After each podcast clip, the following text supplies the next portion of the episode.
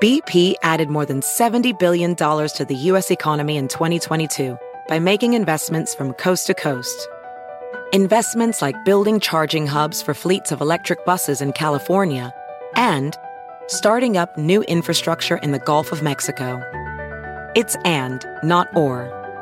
See what doing both means for energy nationwide at bp.com slash investing in America.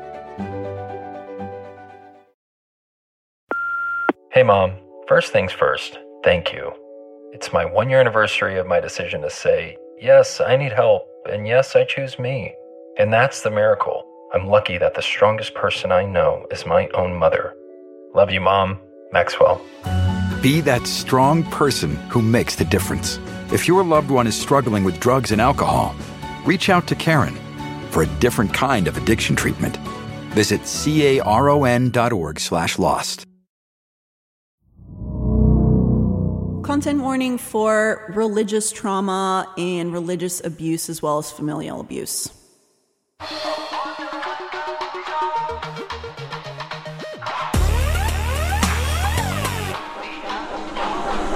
Some Place Under Neith.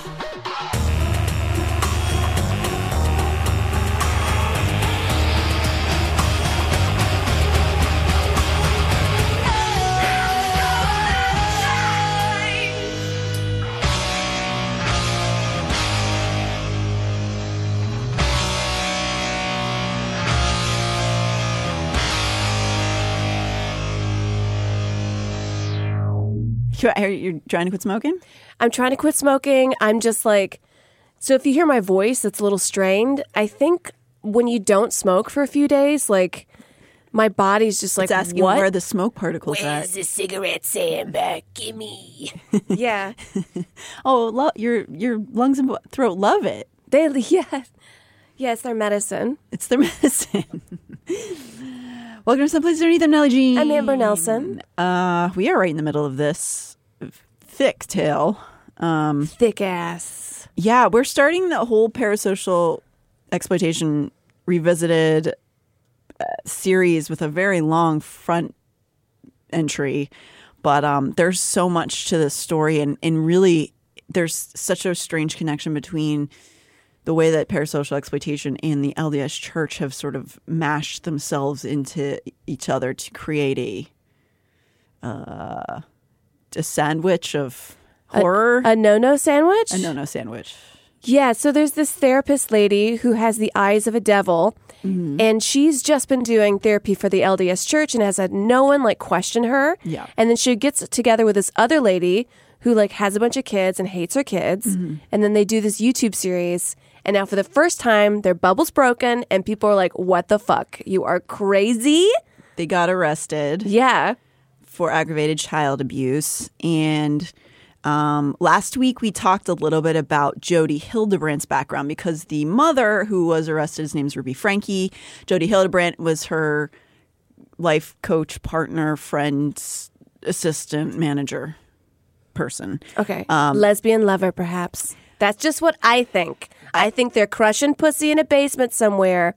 There is okay, so again, we have to base this on speculation only, but there's a lot of speculation with some evidence to suggest that Jodi may be on the queer spectrum, but that doesn't mean that the people that she's involving in that are necessarily what we would call like traditionally consenting. No. You know how like remember on Tiger King doc how Tiger King guy said he would just like pick up men to work at the tiger zoo and he just like make them gay.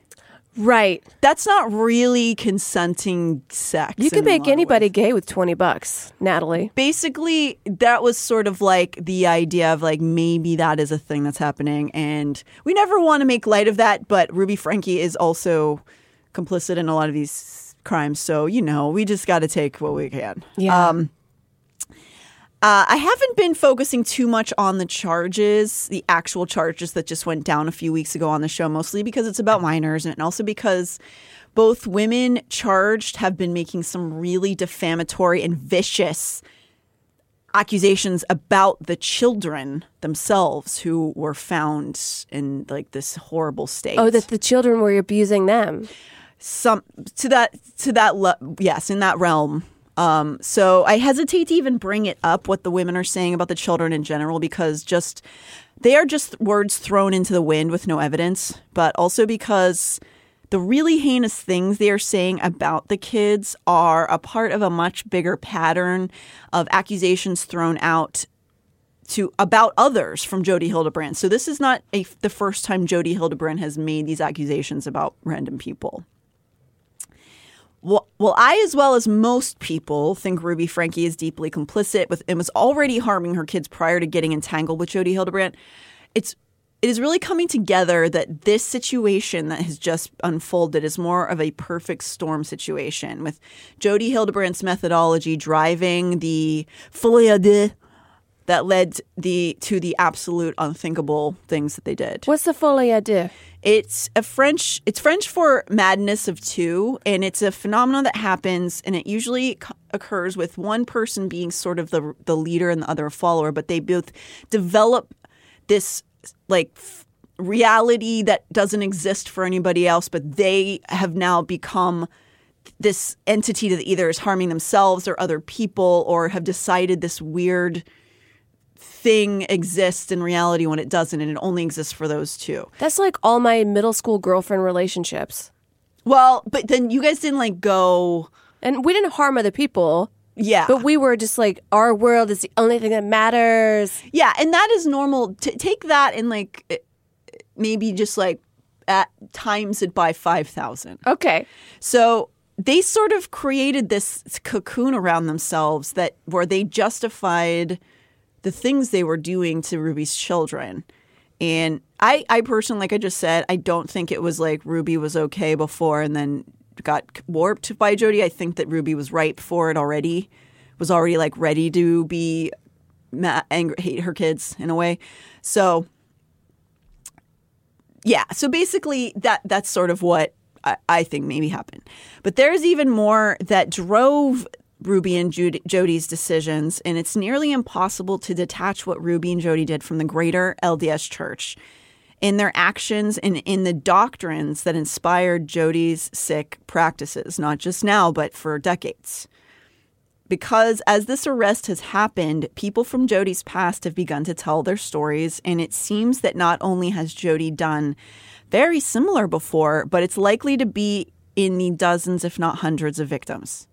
Some of them had their families ripped apart. Some face deeper and more immediate physical distress. So it is oh, it is prolific the amount of things that she's done to people with the help of the church. Um, whether or not they fully understood what she was doing, they knew kind of. They kind of knew, and they were also utilizing their very, very capital B bad ideas about mental health from the church's own doctrines. Wow. And if you're going to her, you might be like, oh, I feel like what she's saying doesn't feel right, but the church said it was mm-hmm. good, and I can't go against the church or my immortal soul will burn in hell. Yes. And Jodi represented herself as a voice from God openly. Oh my God. And so, yeah, that's a lot of pressure. How come every time somebody says a voice from God says, like, I'm special? It's never like God spoke to me and said that I need to work on myself and I might like gaslight people sometimes. Yeah, God never seems to tell people that. No, he always says that you're the best. Yeah, that's cool. I guess that's why people like God so much. Yeah. God says, I've never done anything wrong. Yeah, God says that I need to clean my room because it's looking disgusting. That doesn't sound like the God I know. God says, mess it up more, throw stuff out the window. Um, so, two people have given their testimony about Jodi on Mormon Stories podcast, which again, I, I highly recommend you watch or listen to because it's great and he does a really good job. And he is an actual, um, I don't remember what his title is, but he's in the mental health field, the guy, and he was a former LDS member. Um, and I- I- go go listen. Even if you're listening to this, I th- I say you should do it. But because their interviews are total in between the two people we're we're going to talk about in the next two episodes, total in about nine hours of interview. I've compiled some highlights because I think it's important to talk about both what happened, but also how the church has had a hand in it. In in a weird way, how the parasocial exploitation has played a part in all of this in general. Oh. So Jessi Hildebrandt, because yes, Jessi is Jodi Hildebrandt's niece or nibling. If you'll recall, we briefly brought them up. They are about 30 years old and they use they them pronouns. And so right now they're 30. In the late 2000s, 2008, 2009, Jessi was a normal, moody teenager. Their family moved around a bit at the time and they lived for a long time in Northern California and then Southern California. Despite their family having moved away from the epicenter of devout Mormons, the, their extended family was still practicing and, and, in general, deeply conservative. Jessi described himself as a curious, artsy kid in a family that really didn't vibe with that. Uh, yeah. So they said basically that their family's dynamic was that you can discuss religion, politics, or sports. Ew, I hate all of those. Yeah, I don't think I would have fared well in that family, I'll tell you. religion, politics, or sports? I'm getting up from that dinner table. yeah. And not only that, but you basically needed to align with them exactly, or there would be issues. So it doesn't sound great. This sounds like 1984, like scary. Yeah. So if you'll recall from last episode, we broke down a little bit of Jodi Hildebrandt's upbringing and background. And you may recall that she came from a moderately large LDS family. So Jessi's father is Jodi's brother, if that makes sense. Jessi's father is Jodi's brother. Okay. So, And that's where they are the nibling. yes, Okay. Jessi is, Jodi is Jessi's aunt. So, So is this kind of like, what's that full house? Is this like a fucked up full house? uh, I mean, Because there was still the Jesse. Remember that? oh, I remember Jesse. Uncle Jesse. I remember old Jesse. Um, yeah, kind of, sort of. Well, we'll get into what happened here. So, Jessi grows up in their um, LDS family, but they don't live in the middle of the Utah area with the rest of their extended family. But they're still like LDS practicing. Jessi wants to clarify that even though Jodi and their dad were like grown up grew up together, Jodi is on the very lower end of the family, and Jessi's dad is on the higher end. So they didn't spend a lot of time together growing up because of their big age gap, but they are still siblings. Um, Jessi describes their younger years as pretty nice. That when they were a little kid, their mother was a trad homemaker, and Jessi has fond memories of that time.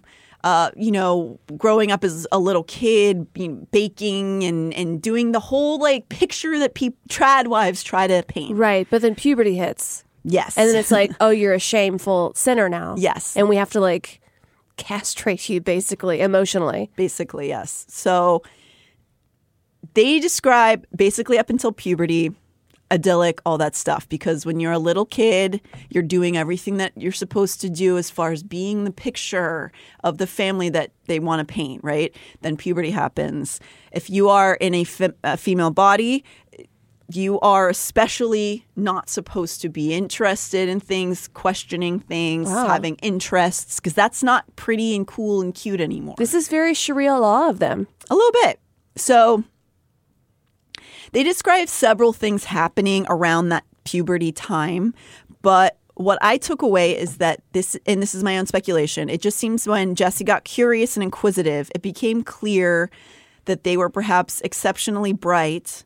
And there's not really any place for that in the LDS church, especially people born in female bodies. No. To ask too many questions or to push back at rules that don't make a lot of sense and just want to kind of understand why the rules are happening gets people labeled as a bit of you know a problem. So they got labeled as a problem child because they were asking questions. Because they're smart. Because they Yes. should be, and they should be elevated. right should be you know applauded and it would be should be happy. I hate this. Yeah. So the fun the fun mom that Jessi had before didn't know what to do with this rebellious rebellious child And from everything that Jessi has described, their rebellion was extremely mild.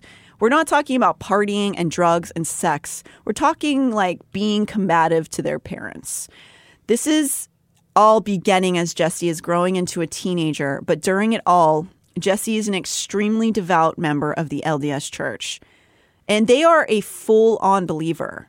So, not only not really very rebellious, being a diligent LDS church goer. Um, at the time, I mean, they currently, de- like, when they were in high school, they described themselves as handing out books of Mormon, Book of Mormons, book. Sure. They copies of the Book of Mormon. copy. They would just go hand it out. Yeah, because they really believed it. Um, and currently, Jessi describes himself as an atheist, but this is during teen Well, years. yeah, no shit. Like that's what happens when you like punish the smart kids. Yeah. Also, Jessi, by the way, seems like such a badass and so cool.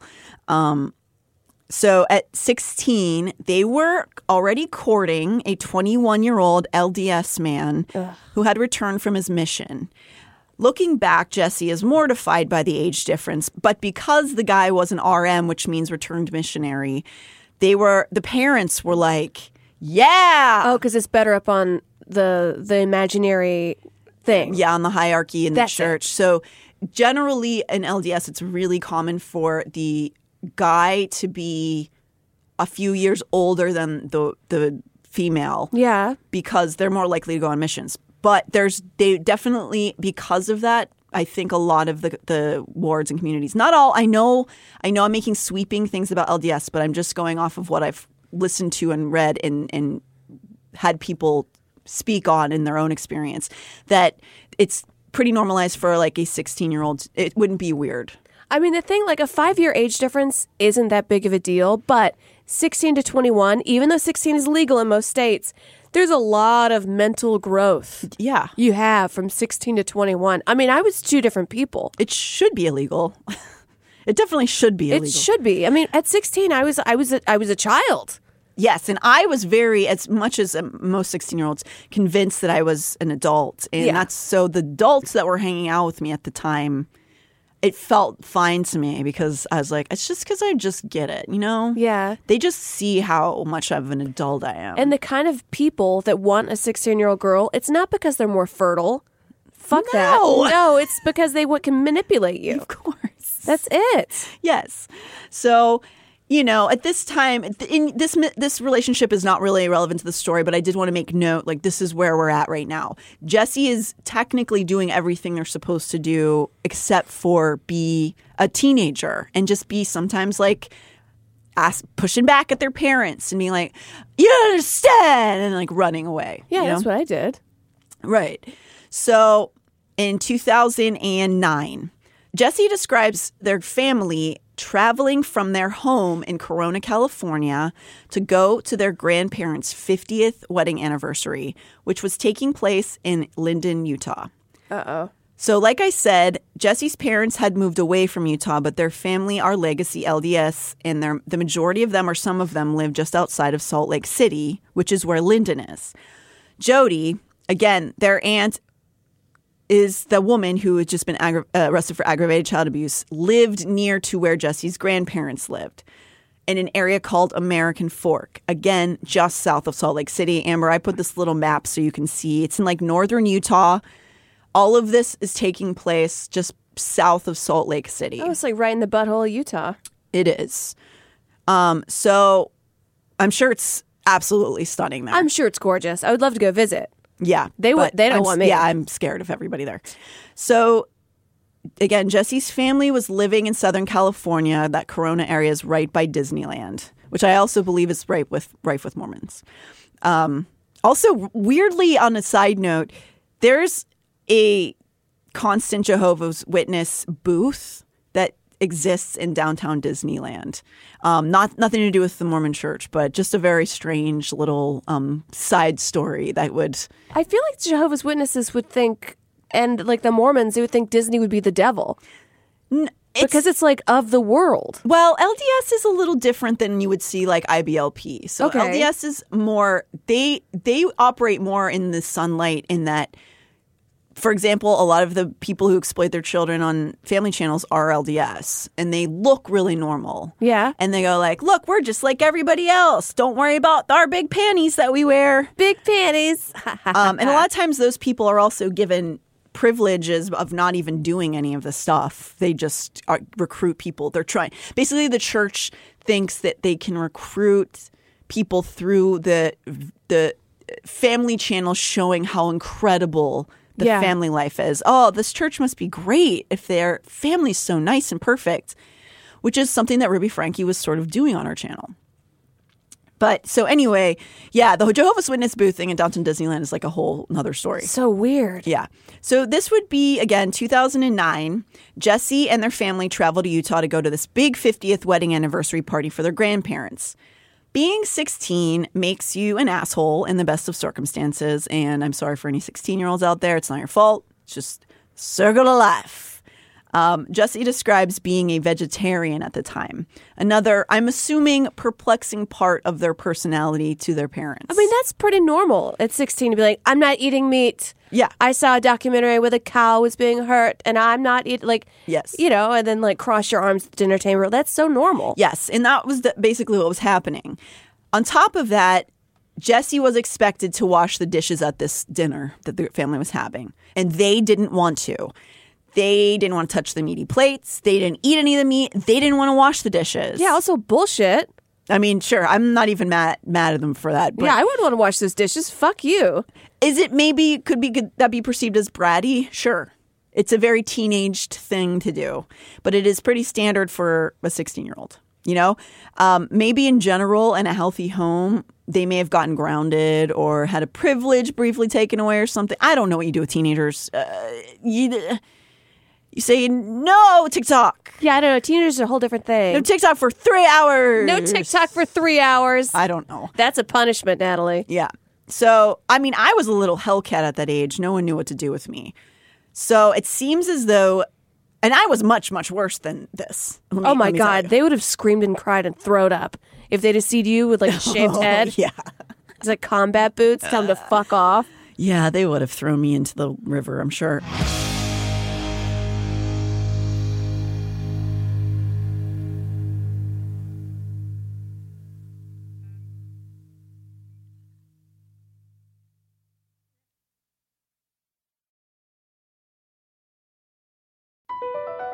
Across America, BP supports more than 275,000 jobs to keep energy flowing. Jobs like updating turbines at one of our Indiana wind farms and producing more oil and gas with fewer operational emissions in the Gulf of Mexico. It's and, not or. See what doing both means for energy nationwide at bp.com slash investing in America. As a professional welder, Shayna Ford uses Forge FX to practice over and over, which helps her improve her skills. The more muscle memory that you have, the smoother your weld is. Learn more at meta.com slash metaverse impact. Addiction plays hardball. He would hit me with these verbal attacks. I just said to him, I love you so much. You're such an amazing person. I can't take this ride anymore. It was the fact that dad made that sentiment and broke down. And years later, he told me it had a huge impact on him. Sometimes doing what's right for your loved one is the hardest thing to do. Caron is that right thing. Visit caron.org slash lost. Want the same expert advice you get from the pros in the store while shopping online at discounttire.com? Meet Treadwell, your personal online tire guide that matches you with the perfect tire for your vehicle. Get your best match in one minute or less with Treadwell by Discount Tire.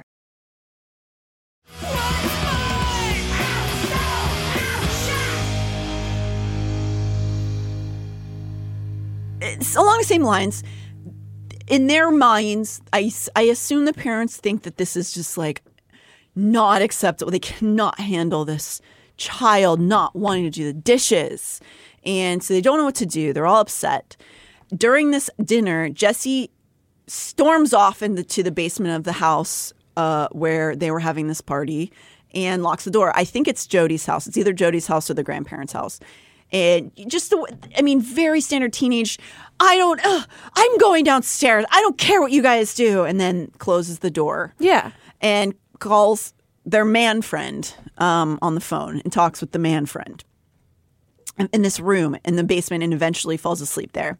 As far as Jessi knew at the time, they had basically just gotten into a fight with their mom and was and had no reason to think other anything other than they were going to wake up and go home to California with the family and Sure. figure it out that maybe get a punishment or something. One long, quiet, long ride. Right. And that's it. That's not what happened. No. Late into that night, they were awoken by knocks at that door of the room that, that they were sleeping in, and the knocks didn't were not coming from her parents, but from Jodi Hildebrandt and Jessi's grandparents. Jessi doesn't know what occurred while they had been locked up in that room stewing, but we can assume there was some kind of discussion in which Jessi's mom was upset, and Jodi approached her and told her and Jessi's dad to leave Jessi there in Utah with her and Jessi's grandparents Wow. that since Jodi was a mental health professional and a trusted and faithful LDS member, that Jodi would help to quote fix Jessi. I would never trust my parents again. No, Like all my trust is gone for you. Ugh. You think you saw a brat then? Wait do you fucking see? I mean, dude, just listen. This is it gets so bad. So Jessi's grandparents also agree to this arrangement. When they woke Jessi up, they were informed that their parents had left, that they had left for California without them, and that Jessi's life was going to drastically change from that moment on. They had no idea that this was going to happen. And in fact, Jessi asserts that this was never intended to happen. This wasn't like a planned ambush. It was that because the family witnessed Jessi acting out as a teen does, and that Jodi saw an opportunity to do what she does and stepped in to, quote, save the family. Fuck off. It probably goes without saying, but this would certainly be insanely traumatic to a 16 year old. You hear about this process and experience with troubled, the troubled teen industry. For example, Paris Hilton describes being ripped out of her bed by strangers while her parents watched. This isn't really any different. Can you imagine you just go to another entire state and then your parents just leave? And this isn't like, oh, I'd run away. They drop you off in the middle of nowhere. Yeah. Sometimes in the middle of winter, like you're trapped. Yeah, no, Jessi had no way to leave. There was, this wasn't even like maybe they had a, I doubt they had a smartphone at that point. There's no, social media really. It's in Utah, right? Yeah. So there's like nothing. Yeah, they are out in the wilderness basically. So how this is even legal is crazy to me. I don't know. They they were left with whatever clothing they had with them on that trip and presumably there was a bunch of scrambling around behind the scenes to accommodate this. Just uh, imagine the complications alone with moving your minor child out of state with no preparation. Jessi just doesn't describe those first few weeks a lot, and I would imagine that there was a lot of shock and dissociation there. But what they do say is that at first it was I would I hesitate to call it normalish, but was relatively normal what was happening. That is to say, still deeply fucked up, but it was what you might expect from extremely conservative family members. So what, what Chores and stuff. Yeah. Get up early. Yes. Yeah, exactly. Doing like strict schedule, no social life, and was actually transferred to homeschooling. So, you know, again, that seems like a lot of paperwork, but I don't I don't I don't think they did the paperwork. I think it's just under the rug. I guess so. I don't know how you just start somebody in homeschool in another state with no I don't know. God, God maybe it's super easy. I think it. I think it is. I think because there's so many kids Yeah. in the school system, especially then. They're just like, oh, I guess they left. Yeah. So then it starts to get darker pretty rapidly. First off, Jessi describes getting their hair cut off, which, after everything they've been through, talks about it as though that wasn't a big deal. But cutting someone's hair off is a psychological form of torture. And in this group, because your hair is your shining crown and glory, Mm-hmm. you've just taken away like my most powerful thing between me and God. Yeah, definitely. It's something that in general takes away a person's identity. And Jessi mentioned that they had loved their long hair they had at the time. Eh, but especially as a conservative church member, like an LDS member or one of those similar, they encourage extreme femininity in female bodies. And this was a form of taking away the, their autonomy. So Jessi's homeschooling process lasted for a month or two in this process. But as Jessi says, Jodi began to systematically take away anything from Jessi that, as Jodi put it, gave them a sense of pride because that is a sin. So that's why the hair was cut. And because Jessi was a good student who did well in school, eventually Jodi took that away too, which is illegal on top of everything else. Um, when this was taking place, Jodi was already an extremely rich and su- successful therapist, mostly thanks to the church supplying her with clients that she gouged with bloated fees. People already took Jodi's word as gospel, who openly said that she said to people, like full chested, that God spoke to her and told her what to do with her clients. Totally cool and normal stuff. I should add here also that Jessi asserts that this was really all done to try to force the perfect LDS family image, something that is beaten into church members. So while this is Jodi's um, sadistic action, it was also a justified thing to do, but in the eyes of many people in their community because Jessi wasn't living up to their expectations Yeah. as a f- person in a female body. It's also a big punishment culture. They love punishment. They love it, Are you punished enough? You have to suffer. Life is suffering. Yes. I don't think life is suffering. And I don't either. And also that what the image out the outer image is more important than literally anything else. Yeah. So You could just be like a hollow shell Mm-hmm. of just of wind yes. on the inside, but on the outside you look like a Barbie doll. That's Right. perfect. Yeah. So and that's what was happening because Jessi did not do drugs. They did not have sex. They didn't get a tattoo or rock and roll all night. They simply were not living up to LDS visual standards. But with Jodi, there is no middle ground. There is good and there is evil. As Jessi says, most things in the world are evil. And Jodi relayed to Jessi that they themselves were filled with Satan, and Jodi was trying to get it out. She wants to suck the cum out of my pussy hole. Um, Filled no. with Satan? I, don't, I mean, yours maybe, Yeah. Amber. Um, Jodi was giving them the so uh, in in this mentality, Jodi was saying they were giving Jessi so much time and energy because Jodi was trying to heal them, as though Jessi should have been thankful for all that Jodi was doing. Over the weeks and months, Jodi began to escalate what she was doing to Jessi. Jessi was completely cut off from her parents and siblings. Initially, Jessi was spending time between Jodi's house and their grandparents because, again, they lived very close to one another. This is what happens to like prisoners of war. Mm-hmm. This is like they like the flag that they all shine. This is what happened to them. Yeah, for sure. Um, very, you know. So initially in this time, people were, I mean, people were seeing Jessi through a lot of this, but at first they were only spending part time at Jodi's house. But a lot of the people in the same LDS ward with them saw Jessi because, of course, Jodi being a good Mormon woman had them going to church all the time. By the way, I know they don't call themselves Mormons. I'm being petty. Um, as the treatment got worse, Jodi described to Jessi that she needed to give them spiritual surgery, which Oh, is no. as scary as it sounds. I mean, can you like spiritual surgery? Are you kidding me? It's, it's like a horror movie, really, truly. Jessi begins losing food privileges. This is something that we watched Ruby Franke proudly promote on her YouTube family channel. That describing meals as a privilege for children and doing things like proudly saying they weren't going to let their six year old eat because they forgot their lunch and it's their responsibility to make it and bring it. Six years old, kin- yeah. kindergartner. Then Jessi begins losing comfort privileges. During this period, which is a few months into their imprisonment, I don't know what else to call it, they are noticeably growing f- frail and withdrawn. They look sick, and there are even a few people who ask if they're okay in the ward that they went to.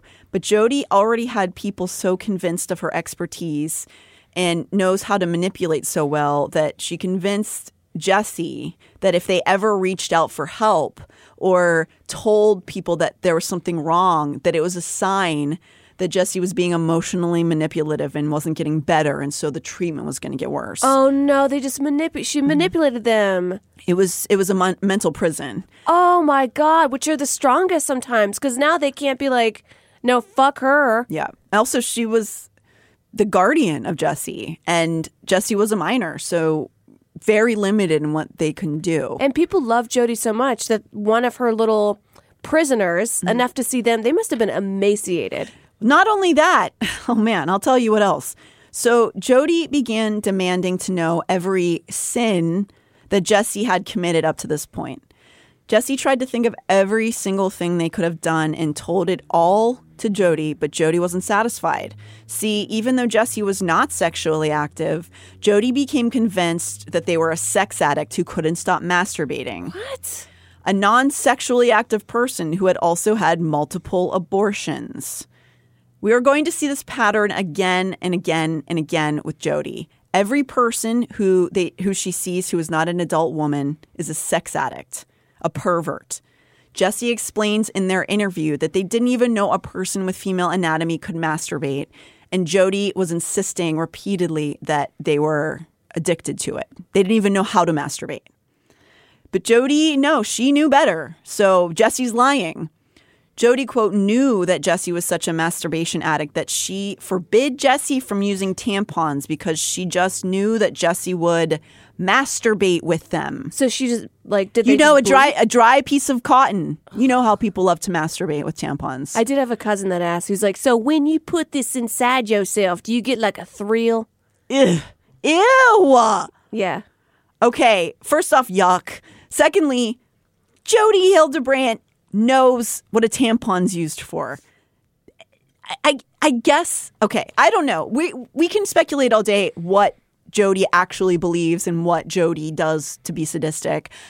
It's hard to say completely, but yeah. So It sounds like humiliation, and I bet she didn't Yeah. give them pads either. I mean, I imagine that it was a lot of humiliation. It's just for sure. so you could like bleed all over themselves. So, which again plays right into the sinner Like you're a sin, you're mm, bad. See, like you Dirty. took away my tampons. Right. What again, whether Jodi actually believes these things or is just living out some sick fantasy is unclear. But what is clear is that Jodi took unhealthy mental health practices directly from the church itself's doctrine. Because as we've mentioned, both on the show proper and on our stream discussions, in the LDS faith, any amount of masturbation or looking lustfully at one boob is sex addiction. Sex addiction is not technically recognized by the mental health field. It would be considered some form of compulsive disorder if someone was jerking off or needing sex 20 times a day.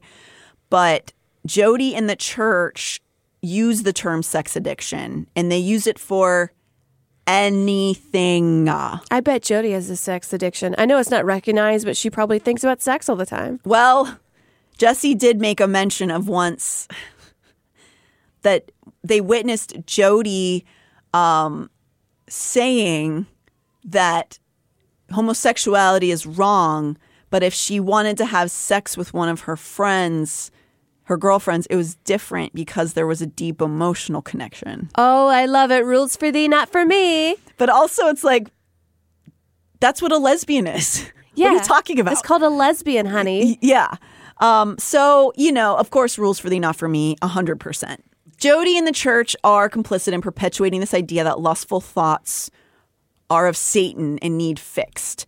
And even then, Jessi wasn't having lustful thoughts. They were not doing anything. They're probably just thinking, oh my God, get me out. I'm so hungry. Yes. Please help. And no matter whether or not you're having lustful thoughts, guess what telling people they can't do does to people's minds? All they do is think about it and all they do is obsess over it. And then a lot of times that ends up developing a very deeply hel- unhealthy sexual um, behavior Yeah. because thoughts are the same as doing. And if you're going to do, you might as well do the stuff. Just use your God. rage. I knew someone that thought about something like that, and she'd be like, "Well, I can't, I can't think about sex. I can't masturbate because it's the same as like, you know, it's like actually fucking." And I was like, I don't want to say her name, But I said, I think it's okay to masturbate and like let that go and then go to parties and like not actually fuck guys. And she was like, no, I'm just going to do it. Was it Jackie Zabrowski? What? It was Jackie. That's oh, it. wow. I knew it. I knew it. I knew it. But then, even though the church already does this, Jodi takes it even further than the church. And we, again, don't know whether she thought this was helping or not, or if she just enjoyed hurting.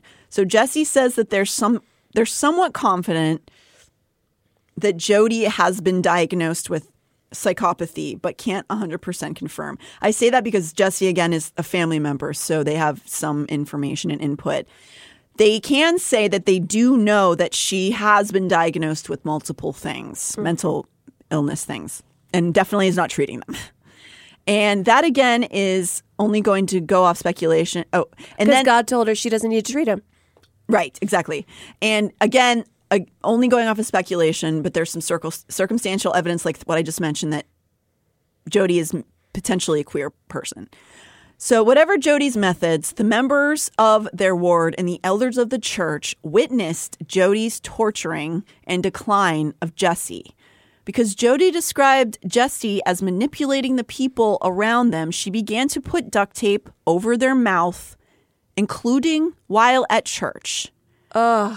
There was a child with duct tape covering their mouth in the church, and nobody stopped it. Just a whole congregation. Yeah. Nobody. Nobody stepped in. They No. don't want to make waves, Natalie. There were a handful of people who did approach the, uh, was it called? Bishop uh, with concerns. And what the bishop did, according to Jessi, is the bishop brought the names to Jodi Hildebrandt. They were talking shit about you. Yes. So This is just such a petty, like, bullshit. petty, but also evil. It's, it's evil. That petty how they handled it. Sure. It's like she said this about you, but like you just duct tape a child's mouth. Yeah. So, in fact, not only were they just ignoring it, Jessi tells us that they were forced into meetings with the bishop alongside Jodi, and he encouraged the behavior, describing Jessi as a horse that needed broken. Fuck you, man. Here's a picture of the bishop if you scroll down. I just wanted to show you his stupid face. He looks like honestly kind of attractive. Ew, Amber. I mean, I might fuck him. Amber, I think you need to go to therapy. I might. What if I suck his dick? Do you think he'd stop being such an evil man? no, he's. He, you should cut it off. I don't think you should ever suck anybody's dick. That does that shit. Chop it right off. Um, yeah. So I'm thankful that Jessi called him out by name because he deserves it. And don't worry, Elder Banger Bangerter is currently serving as president in the Philippines area presidency. What? I'm sure he's doing nothing bad there. Um, God, fuck this guy so hard. Oh, I hate him. I hate his stupid face. On top of them being aware, they were also sending th- this guy and the people around in their church community were sending their members directly, like the members of the church directly to Jodi. And Jodi was billing the church for hours. So, as in the church was paying for some of these people's treatments, which is extremely unethical to do, to say you must go to this person and we'll pay for it. Um, and offering at least partial payment for it. Speaking of unethical, therapizing your niece while housing them would also fall into that category. Yeah, because churches, they're an untaxed organization. It, they should not be They- doing this. And also, again, we mentioned this before. Um, there's some weird loophole where they seem to be able to legally get away with having the therapist then report things to back to the church that are told in confidence in therapy. And we're going to get a lot more into that next episode with Adam Steeds, Adam Paul Steeds story, which They're such gossipy almost- little bitches. it's just his story is almost un unlistenable because of how how truly terrible it is. But we're not done with with poor Jessi here.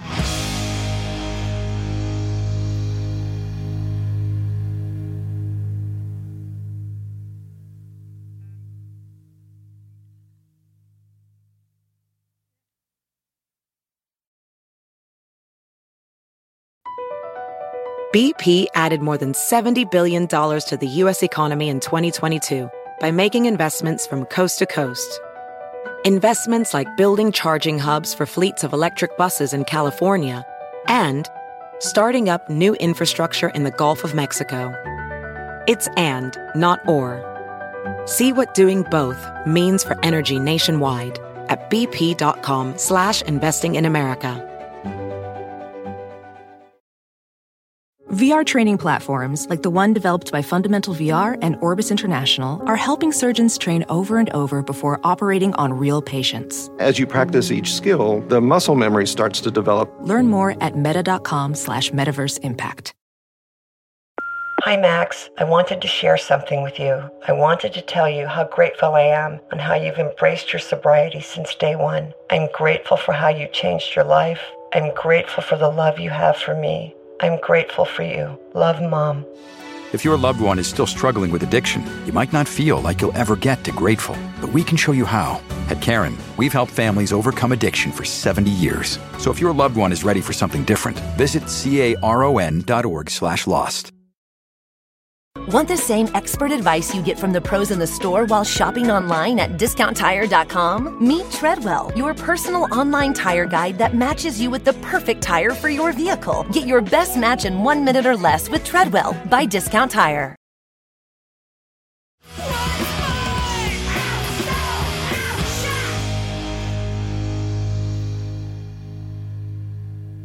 In Jodi's bonkers methodology, any sort of acting out is a manifestation of shame, and shame is sin. Anything Jessi did was a sin. Jessi described that they would be fidgety because of many reasons. Um, I'm a fidgety person. Nerves? Scared, teenager, also just naturally fidgety, right? Well, when Jodi noticed these things, she would demand to know what sins Jessi was holding inside, causing them to fidget. Since everything was a sin and nothing was working, can you imagine every movement that you make monitored on that level and being told like you're you're keeping something because you were tapping? Tell me what it is. And that you just being broken down. yeah, So you could say like "fuck off," I'm not, but at this point, you're just so And not only broken. that, it's it becomes to get extremely physical. So you not only have the psychological abuse, but then the physical comes in and you too. can't fight back because you're so hungry. So yeah, and they this person has um, guardianship over the Jessi. So it's like they don't have any real way to get out. Yeah, what are they gonna do? Um, so since everything that any move that Jessi was making was a sin and nothing was working to eradicate Jessi's sin, Je- Jodi's methods got more extreme still. She started explaining that in order to get the sin out, she would need to make Jessi uncomfortable. This resulted in first Jessi having to sleep on a love seat. Then that was taken away, and then they had to sleep on the floor. Then that wasn't enough, and Jodi began making Jessi sleep outside on a balcony in a thin sleeping bag in the middle of the Utah winter. They could die. Yeah. During all of this, because Jessi was a child and Jodi is extremely manipulative, Jessi believed everything that Jodi was telling them, believed that they were evil and manipulative and selfish and hurting their family and just evil, just like of Satan, because they were a kid. They didn't, they just believed what Jodi said. They, they thought Jodi was speaking for God because if you'll recall again, Jessi was a full devout believer at this point. So they just believed their aunt was really a, a God's messenger. I So- mean, what would make Jodi happy if Jessi just died? I Is mean, that what she wants? it wants? seems as though, uh, based on what we've seen so far from the stories we've heard, it seems like That would make Jodi happy. Just It to would be. fucking die. Yeah. Slowly. Yeah. So even still, even though they believed it, their physical health was declining so much that they started to make attempts at running away. Jessi fantasized about trying to break their own leg to get to go to the hospital. Oh God, I bet Jodi wouldn't be like would keep her there. Well, God, I, I don't want to talk too much about the kids, but when they, the ones who were just found, they were, they did have injuries that they had tried to do home remedies on. Fuck. Yeah. So I'm glad that Jessi didn't try because God knows if She they would have gone there. to the hospital. They, at one point, tried to convince the police to arrest them because they would prefer to go to jail, like, than have to stay at Jodi's house. Once they ran to a neighbor's house begging for help, but the neighbor said that they couldn't do anything because Jodi had power of attorney over the Fuck you. Yeah. And when I say they ran away, I mean they physically would run away without proper winter clothes. And it seems to be that sometimes Jodi didn't know, but sometimes Jodi did catch Jessi.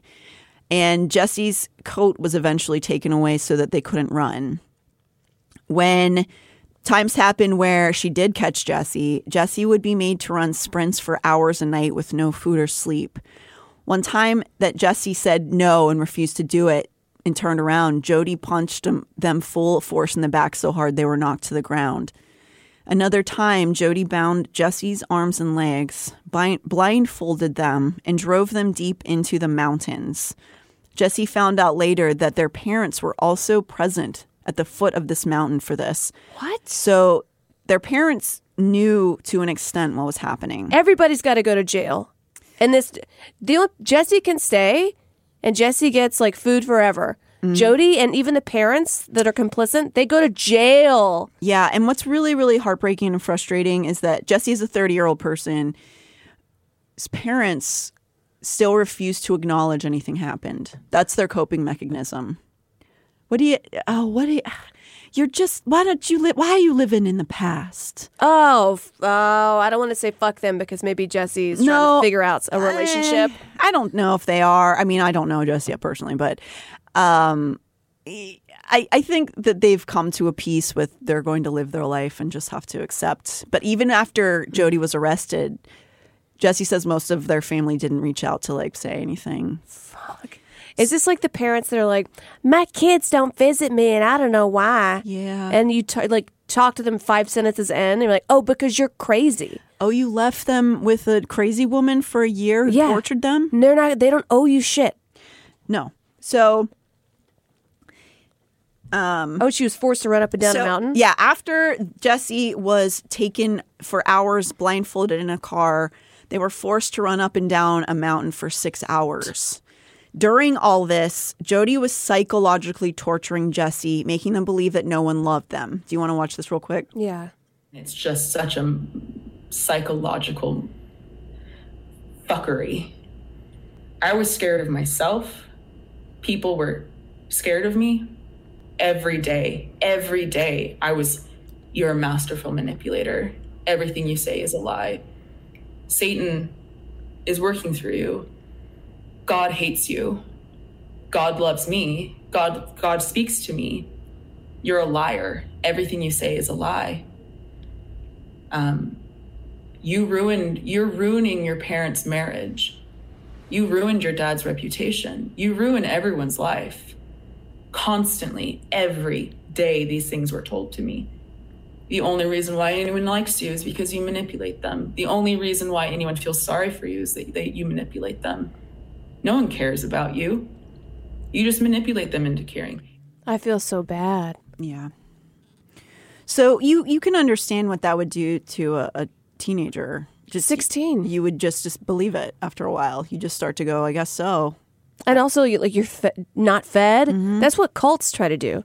Right at the beginning, they they manipulate your food. So after a while, you're just kind of like, okay. And also, I noticed the the long speeches and just to confuse you. That's another thing manipulators do. Mm-hmm. They keep going and going, and you're just kind of like, okay. Yeah. Um, yeah. And uh, so all of this was happening. And even though Jessi believed it, they got to a point where they were pretty convinced they were going to die. They were getting like blood in their stool and stuff. Like they were, di- their body was shutting down. Yeah. So they finally decided to make an escape. They got a hold of a jacket that was left nearby and they saw this moment and they said, well, I'm running. And they, it was late and they got out of the house and they ran and ran and ran like through fields, golf. They talk about golf course like forever. They just keep going and going, just convinced that Jodi's like behind them. Alone, right? Oh yeah. And just like, I imagine how scary that is. It's at night. Yeah. In Utah, are there coyotes? Oh. No idea. Like I mean- animals you hear and you're running alone. Yeah, and and uh, and but it almost makes me wonder if they were almost it almost was better, you know, than being in the house. Yeah. Um, so that night they found a church and they slept there that first night. Um, they happened to be really lucky the next day because they um, just started walking again and they didn't really have a plan because they just needed to get away. And they were picked up by, by a very safe couple a nice couple. Um, oh thank god. I know. Can you that imagine could have gone so many other ways. yeah. So they were lucky in that. But jessi was using a fake name and kind of giving them a fake story but they could tell that jessi was a kid and wasn't really being honest. And so they said like you either have to kind of tell us what's really happening or we can take you to a shelter because we can't harbor a minor. It's illegal for us to do that. And so jessi decided they would rather live on the streets than go back. And so they said okay take me to the shelter. And so this couple dropped jessi off after giving them like sweatpants and some things. And jessi says they lived in that shelter for months afterwards was essentially a missing person. And though they didn't really want to speak on what happened there they say very bad things happened to them in the shelter as well. In a Utah shelter? yes. So that that was not really better but also wasn't imprisoned. You know what i mean? So it was like this like It's still better than prison and Jodi's house. Probably although i don't think that what they went through there was good Was it Um, assault? they didn't really they didn't really expect i don't think they Okay. want to talk about it um but eventually after months of living in that shelter jessi who was now 17 was discovered by detectives whether it was their parents or grandparents or jodi somebody had made a police report and was cons- they were considered a, a missing child and so detectives did end up finding them after months Gotta bring them back so we can torture them some more. yeah, it really sucks because I'm not sure what Jessi told the detectives, but there should have been enough information here for them to make some serious inquiries about the safety of what was going on, about like what the fuck is this woman doing? Why was why was she holding you for a year? Where why are your parents in another state? Like all these things. But basically all that happened was the detectives agreed that they would just take them back to Jessi's grandparents instead of Jodi's. But Jessi's grandparents live right down the road from They're still complicit in all this. 100%. But for whatever reason, nobody made Jessi go back to live at Jodi's. So D- Jessi's technically considered an adult, right? Um 17 is still minor. Okay. Yeah. Um But she's being treated like an adult, of like you can handle your own responsibilities. You have the evil. except that they have no legal power over their own body or It's so crazy how like you're considered an adult, but not you can't do adult things. Like I'm going to treat you like an adult, and that's like scold you and yell at you, but you can't yell back, which is what adults can do. Right. And also in the you know, always going back to American Child Bride series, uh that person could be married off to a 40-year-old but couldn't divorce that 40-year-old until they became 18, Right. which is um like human It's trafficking. Human trafficking. Yeah, it's human trafficking, legal human trafficking. Um, so they go back to their grandparents. They don't go back to Jodi's, but there was nothing ever done or reported about Jodi. Jessi doesn't really ever get resolution for any of this. Um, briefly, Jessi considers returning to 11th grade, but has become, through the year of torture they just went to, feels so detached from other kids at this point. They describe feeling going back to high school as feeling silly, which I completely understand. Yeah, do you get? Like, oh, how was your summer break? Oh, I read 10 books. Right. I volunteered. Uh, how was yours? I was duct taped in my aunt's van, and then I ran up and down a mountain for six hours before I almost collapsed from from dying. cool. I went to Italy. Right. I mean, that's probably what they were thinking at the time. They're like, I can't just go back and Yeah. be like, "Hey guys, what's what's hanging? Want to skateboard?" Yeah. Um. So they, but they're really smart and they really loved education. So they wanted to instead start college at that age, which is actually what my best friend at the time did.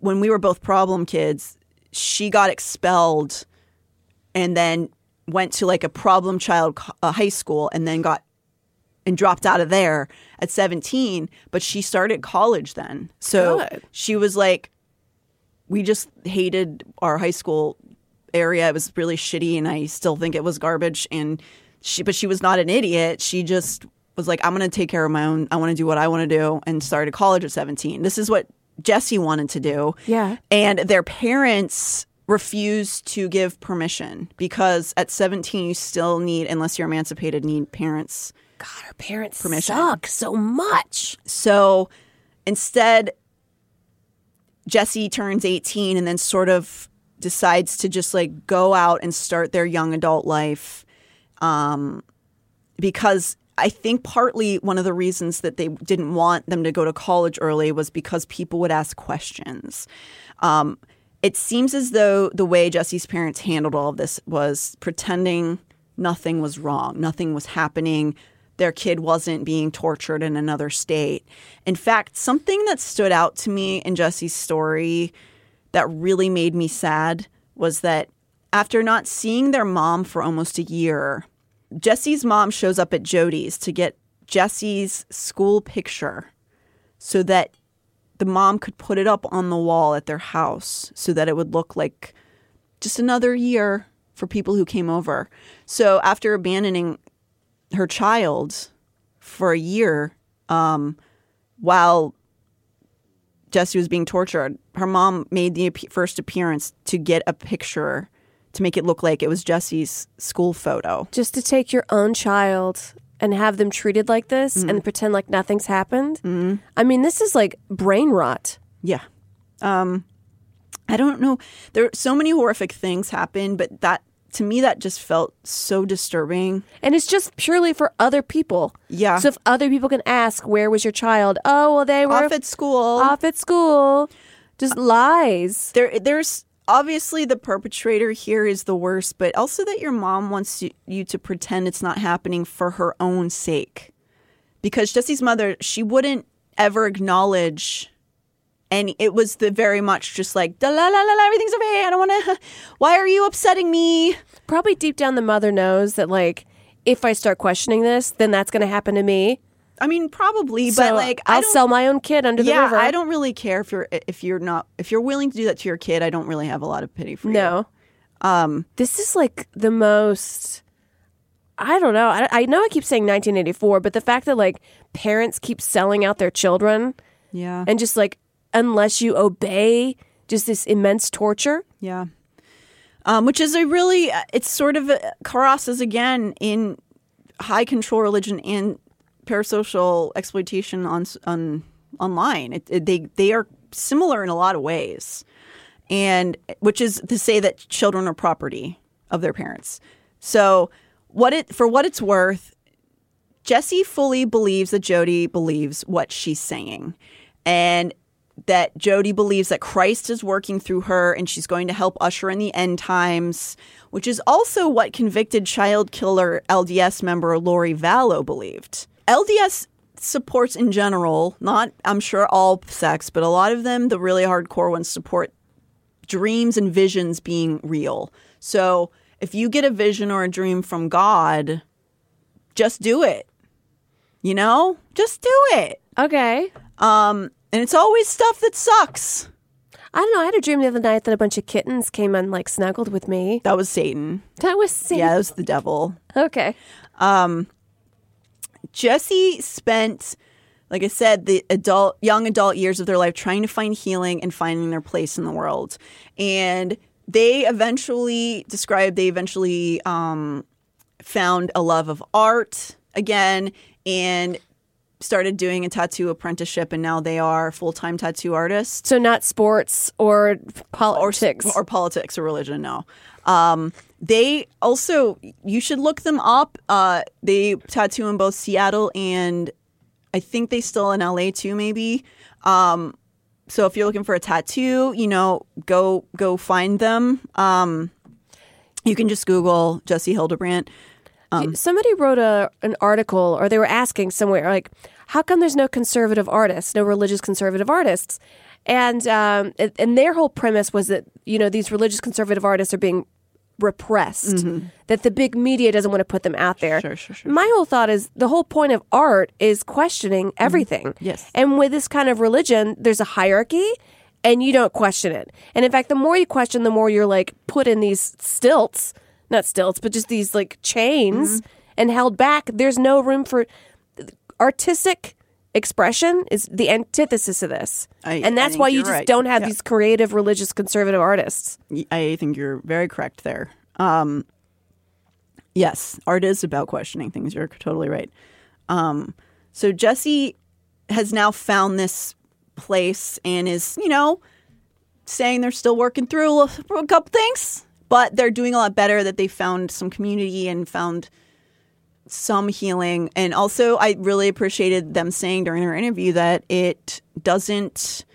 Um, moving forward and healing doesn't mean forgiving somebody who did No. something like that because that's also pushed a lot in that in that world of well you need to forgive them and move on Because then they get to go and do more bullshit. I mean, Mm. Jessi's better than me. I would go burn Jodi's house down. I would burn her alive in that house. Well you'll never get to her now because the jail's there Because she's in fucking jail. That's right, you stupid bitch. Die in there. i mean there's a solid chance that she will um Good. and hopefully some of these people's testimonies are going to be able to be used in court we'll see how it goes but you know because they're facing charges for the specific kids but you there it seems like if the charges are intense enough they'll be able to have like witness his testimony or whatever they call it where um people can say like this is a pattern because this happened. Um so year a few years pass by in in Jessi's young adult life and then they find out they see in the Salt Lake Tribune that there was a big story about Jodi in 2012 that she was getting her therapist license suspended. And it was because of a man named Adam Paul Steed who we will get through next week Adam's story is very different from Jessi's, as Jessi's is much more related and hauntingly similar to what Ruby Franke's kids just endured. Adam's story, though, unfortunately is not that dissimilar from a number of men who've been sent to therapy with Jodi. As we've said before, and what Jessi has said, is that Jodi hates men. She hates them. And thinks that most of them are evil. Whoa. I And mean, I can joke about that sometimes. I don't really believe it. No, of course not. But she's just like actively gets these men to divorce their wives and says you're sex you're a sex person. That's the the crux, the bottom of it. But it gets much worse than that. And so you see this for, sort of um, hatred towards adult men, but also she has an extreme hatred for children of any sex. So it's really just adult women um, who she seems to try to to manipulate in a different way than like a loving manipulation or whatever you want to call it. So Adam Steed gained notoriety for taking Jodi on in this this um, situation in 2012 and getting her license temporarily suspended. But he's also known for extremely bravely being one of the main whistleblowers who exposed the Boy Scouts for prolific sex abuse. Oh. So there's a big Netflix documentary that just came out a couple weeks ago that is about it, and he's a big part of how that got blown up. God, this poor Boy Scouts. Wasn't there also a serial killer back in the 70s in the Boy Scouts? They like filmed it and stuff. It has nothing to do with the show. No, uh, no, I, it's pro- it's quite. I'm sure. uh, yes. Yeah, but these little Um, boys, they're getting attacked. Don't like- attack them. So, not only that, but Boy Scouts is very tightly connected to the LDS Church. It's inundated with LDS men. And many of the men who have been convicted or accused of abusing Boy Scouts are a part of the LDS Church. Damn. Adam Steed was both a Boy Scout and his family was members of the LDS Church when he was growing up. And after the horrors he experienced of his childhood, he would grow up to face unspeakable torture from Jodi Hildebrandt. So we will return next week with Adam's story, which again, if you prefer to listen to his, I say go for it. It is almost five hours long, just so you know. It's compelling, even if you want to break it up.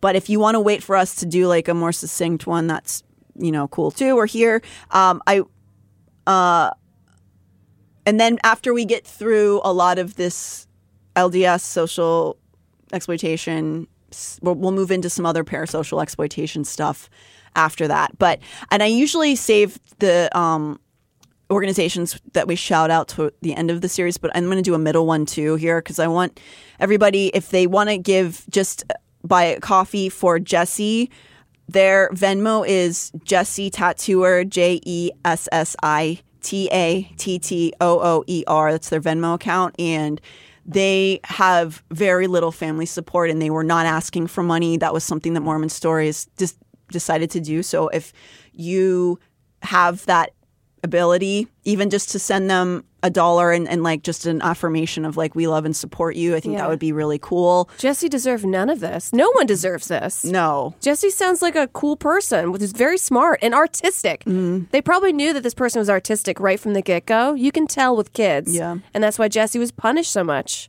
Yeah, I mean, there's nothing, and that's another really poignant thing that Jessi says that when you go through something that heinous, you want to believe that there's a bigger purpose for it. Like, you know, when they were still kind of religious, they were like, there has to be like this higher being, like giving me this reason to do this. But they've kind of come to the place of acceptance that it was not because I was special or evil. It was just because a person decided that they wanted to torture me. And that's just how it is. And it's Fuck. okay. Yeah. Wow. Yeah. So, but I think that probably it's, you know, I would imagine that it's a little bit relieving that their torturer is off the streets and not going to hurt anybody again. That is so, good. yeah. Um, let's let's end there because we'll get into Adam's story. Uh, fascinating and just unbelievably terrible. We should learn one Boy Scout trick to tell the audience by next time. Okay. Like how to light a match or something. Do Or we like, have- how, like how to light a fire. Oh yeah, that's good. Yeah. Because I can show you right now how to light a match. um, I was a brownie. That's probably how I knew. Really? I wanted to be in the Girl Scouts so bad. I, uh, yeah, it was fine. We like made some stuff. It was fine. Okay. cookies. Yeah, we'll learn one. We'll think of one um, trick, Boy Scouts trick. I'll do some rope stuff. Yeah. Um, yeah, well, so we'll remain saucy, pert, and greasy through this week, and we will come back. I'm Natalie Jeannie. Follow me at the Natty Jean. Amber Smelson. And we'll catch you soon.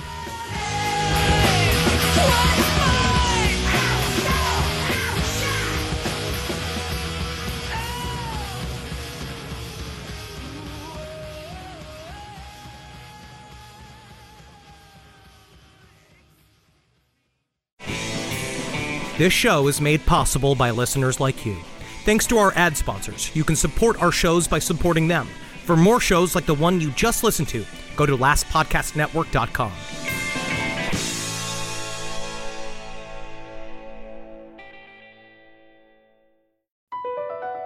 Across America, BP supports more than 275,000 jobs to keep energy flowing. Jobs like building grid scale solar energy in Ohio and producing gas with fewer operational emissions in Texas. It's and, not or. See what doing both means for energy nationwide at bp.com slash investing in America. addiction plays hardball. He would hit me with these verbal attacks. I just said to him, I love you so much. You're such an amazing person. I can't take this ride anymore. It was the fact that dad made that sentiment and broke down. And years later, he told me it had a huge impact on him. Sometimes doing what's right for your loved one is the hardest thing to do. Caron is that right thing. Visit caron.org slash lost.